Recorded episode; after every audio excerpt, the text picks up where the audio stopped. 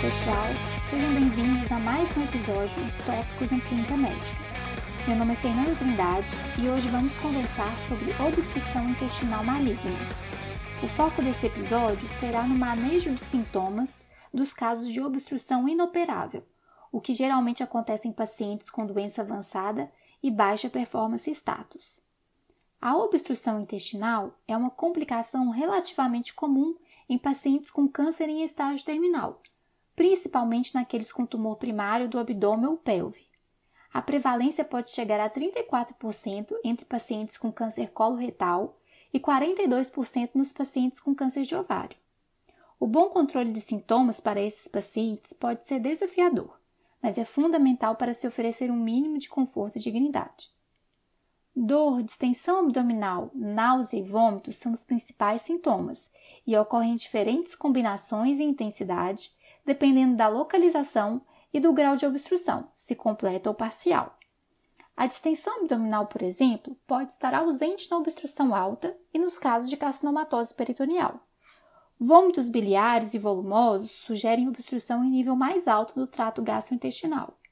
Nas obstruções mais baixas, envolvendo ilha e colo, os vômitos tendem a surgir mais tardiamente com a evolução do quadro e, em geral, são de conteúdo fecaloide. Antes de abordar a terapia farmacológica, é importante falar sobre a via de administração das medicações a serem feitas. Como a via oral não é confiável para a maioria dos pacientes, é necessário estabelecer uma via alternativa. Na presença de um acesso venoso pré-existente, essa via será de escolha, para os outros casos, a via subcutânea é de preferência por ser mais confortável e permitir níveis séricos da medicação estáveis tanto por infusão contínua quanto por administração em bolos regulares. Para avaliar a eficácia da terapia medicamentosa e ajustá-la prontamente conforme a necessidade do paciente, os sintomas devem ser monitorados diariamente por escalas validadas. A dor, por exemplo, pode ser avaliada pela escala visual analógica ou escala verbal. Para a dor abdominal, tanto contínua quanto incólica, os analgésicos opioides são os medicamentos mais eficazes e de escolha, sendo a morfina a droga mais utilizada. O ajuste de dose deve ser feito de acordo com a intensidade da dor e seguindo os princípios da OMS para o uso de analgésicos. Esse assunto já foi abordado no episódio 64. Para mais detalhes, volta lá e confere.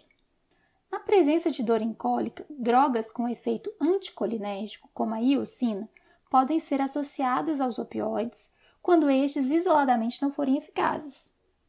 A intensidade das náuseas é subjetiva, mas pode ser avaliada diariamente através de uma escala numérica, por exemplo.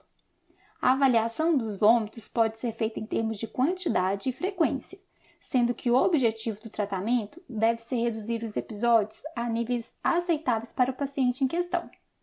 As náuseas e os vômitos podem ser controlados através do uso de antieméticos com ação no sistema nervoso central, que podem ser usados isoladamente ou em associação a medicações para reduzir as secreções gastrointestinais. A metoclopramida pode ser usada na obstrução parcial.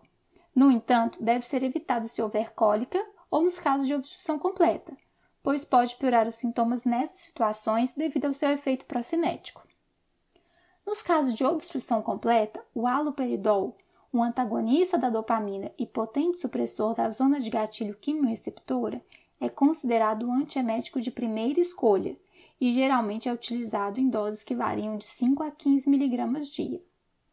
Clorpromazina e drogas com ação antihistamínica, como a difenidramina, também são opções de antieméticos que podem ser utilizados. A dexametasona é amplamente utilizada na obstrução intestinal maligna, tanto por seu efeito antiemético, quanto pelo potencial de reduzir edema peritumoral, com consequente melhora dos sintomas, apesar das evidências serem ainda inconclusivas. As doses variam de 4 a 16 mg dia e a resposta ao tratamento deve ser avaliada em 5 dias.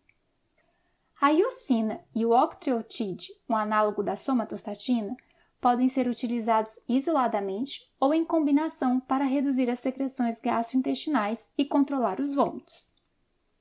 Alguns ensaios clínicos do início dos anos 2000 sugerem superioridade do octreotide em relação à iocina para controle dos vômitos nos primeiros dias do quadro. Entretanto, os estudos foram pequenos ou com muitas perdas de segmento, o que compromete a confiança nos resultados. Um RCT de 2015 de qualidade moderada comparou o uso do octreotide ao placebo, ambos em associação a uma terapia padrão que incluía a dexametasona. Nesse estudo, não houve diferença entre os grupos para o desfecho primário de número de dias livre de vômitos. Diante dessas evidências e considerando seu alto custo, o uso do octreotide deve ser individualizado, não devendo ser rotineiramente empregado como terapia de primeira linha na obstrução intestinal maligna. Pacientes muito sintomáticos ou refratários às outras medidas podem se beneficiar. Outro ponto importante no manejo de sintomas é a hidratação parenteral, que está indicada para a correção de sintomas relacionados à desidratação. Vale ressaltar que grandes volumes podem aumentar a secreção intestinal e piorar a dor e os vômitos. Assim, é necessário balancear os efeitos e individualizar o volume a ser feito para cada paciente. Queixa de boca seca é muito comum nesses pacientes e ocorre não somente pela desidratação, como também por alterações metabólicas e principalmente pelo uso de medicações anticolinérgicas. A intensidade desse sintoma parece não estar associada à quantidade da hidratação recebida, tanto oral quanto parenteral. Medidas locais como pequenos goles de líquido, lubrificação labial e cuidados regulares com a boca geralmente são eficazes no alívio desse sintoma e devem ser oferecidos a todos os pacientes. Infelizmente, apesar de toda a terapia farmacológica disponível, cerca de 10% dos pacientes com obstrução continuam a vomitar. Alguns desses pacientes podem se beneficiar de uma sonda nasogástrica para descomprimir o estômago, permitindo drenagem contínua do conteúdo gástrico e possibilitando, às vezes, ingesta oral por prazer. A realização de gastrostomia descompressiva pode ser uma opção para esses pacientes e costuma ser mais bem tolerada do que a sonda nasogástrica. Vamos agora retomar alguns pontos importantes. Os principais sintomas associados a essa complicação são náuseas, vômitos e dor abdominal, o padrão dos sintomas depende do grau de obstrução, bem como da sua localização. Os sintomas devem ser avaliados diariamente por escalas específicas que permitem monitorar a resposta ao tratamento. Os opioides são analgésicos de escolha para o alívio da dor abdominal, seja ela contínua ou em cólicas. Anticolinérgicos como a iocina podem ser combinados aos opioides para controle das cólicas e auxiliam ainda na redução de secreção gastrointestinal e no controle dos vômitos. Na obstrução parcial e sem cólica, a metoclopramida pode ser utilizada, mas deve ser evitada nos casos de obstrução completa, sendo o haloperidol o antimético de escolha nesses casos. A dexametasona é muito utilizada em combinação aos antieméticos e antissecretores. A resposta ao tratamento deve ser avaliada em 5 dias. Devido ao seu alto custo e à ausência de evidências robustas que comprovem sua superioridade em relação a outras drogas, o uso do octreotide deve ser individualizado. Hidratação equilibrada e cuidados com a boca devem ser oferecidos a todos os pacientes. As principais referências utilizadas nesse episódio estarão disponíveis em nosso perfil do Instagram, bem como as medicações e doses recomendadas. Não deixem de conferir. Até a próxima, pessoal!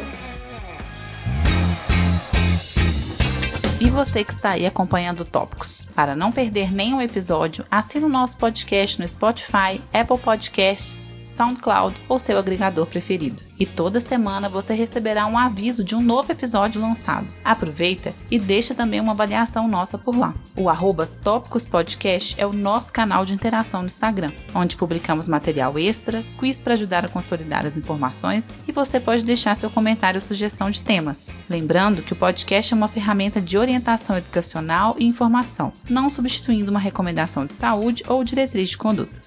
Obrigado e até o próximo episódio.